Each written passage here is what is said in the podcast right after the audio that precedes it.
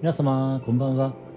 ありのままを愛するラジオパーソナリティのニューロセラピスト一郎です、えー、昨日はですね妖精一さんにご登場いただきましたので、えー、妖精一さんねいかがだったでしょうか、えー、今日はですね天使の方に登場していただこうかなと思いました。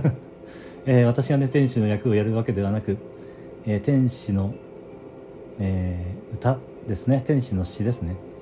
えー、ここ今ポエムで「声が天使の人」というね詩の朗読をさせていただきます。どうぞよろしくお願いいたします。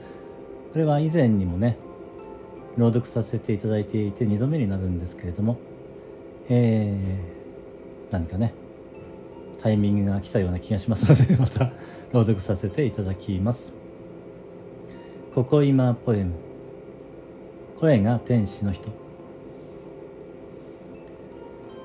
声が天使の人がいる。出会えてよかった。出会いは偶然。偶然にタップした新着放送。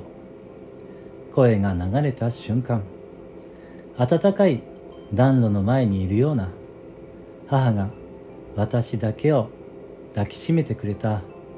幼い日の夜のような。片付いた部屋でハーブティーを入れた時の湯気のような心がゆるゆるになって暖かくなってなんだか懐かしくなった。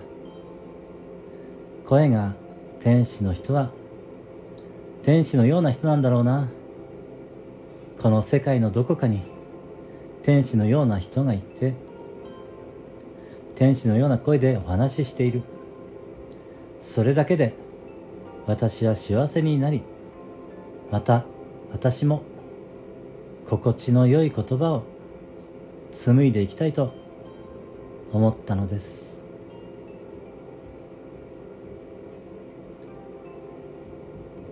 ここ今ポエムで「声が天使の人」という詩の朗読をさせていただきました。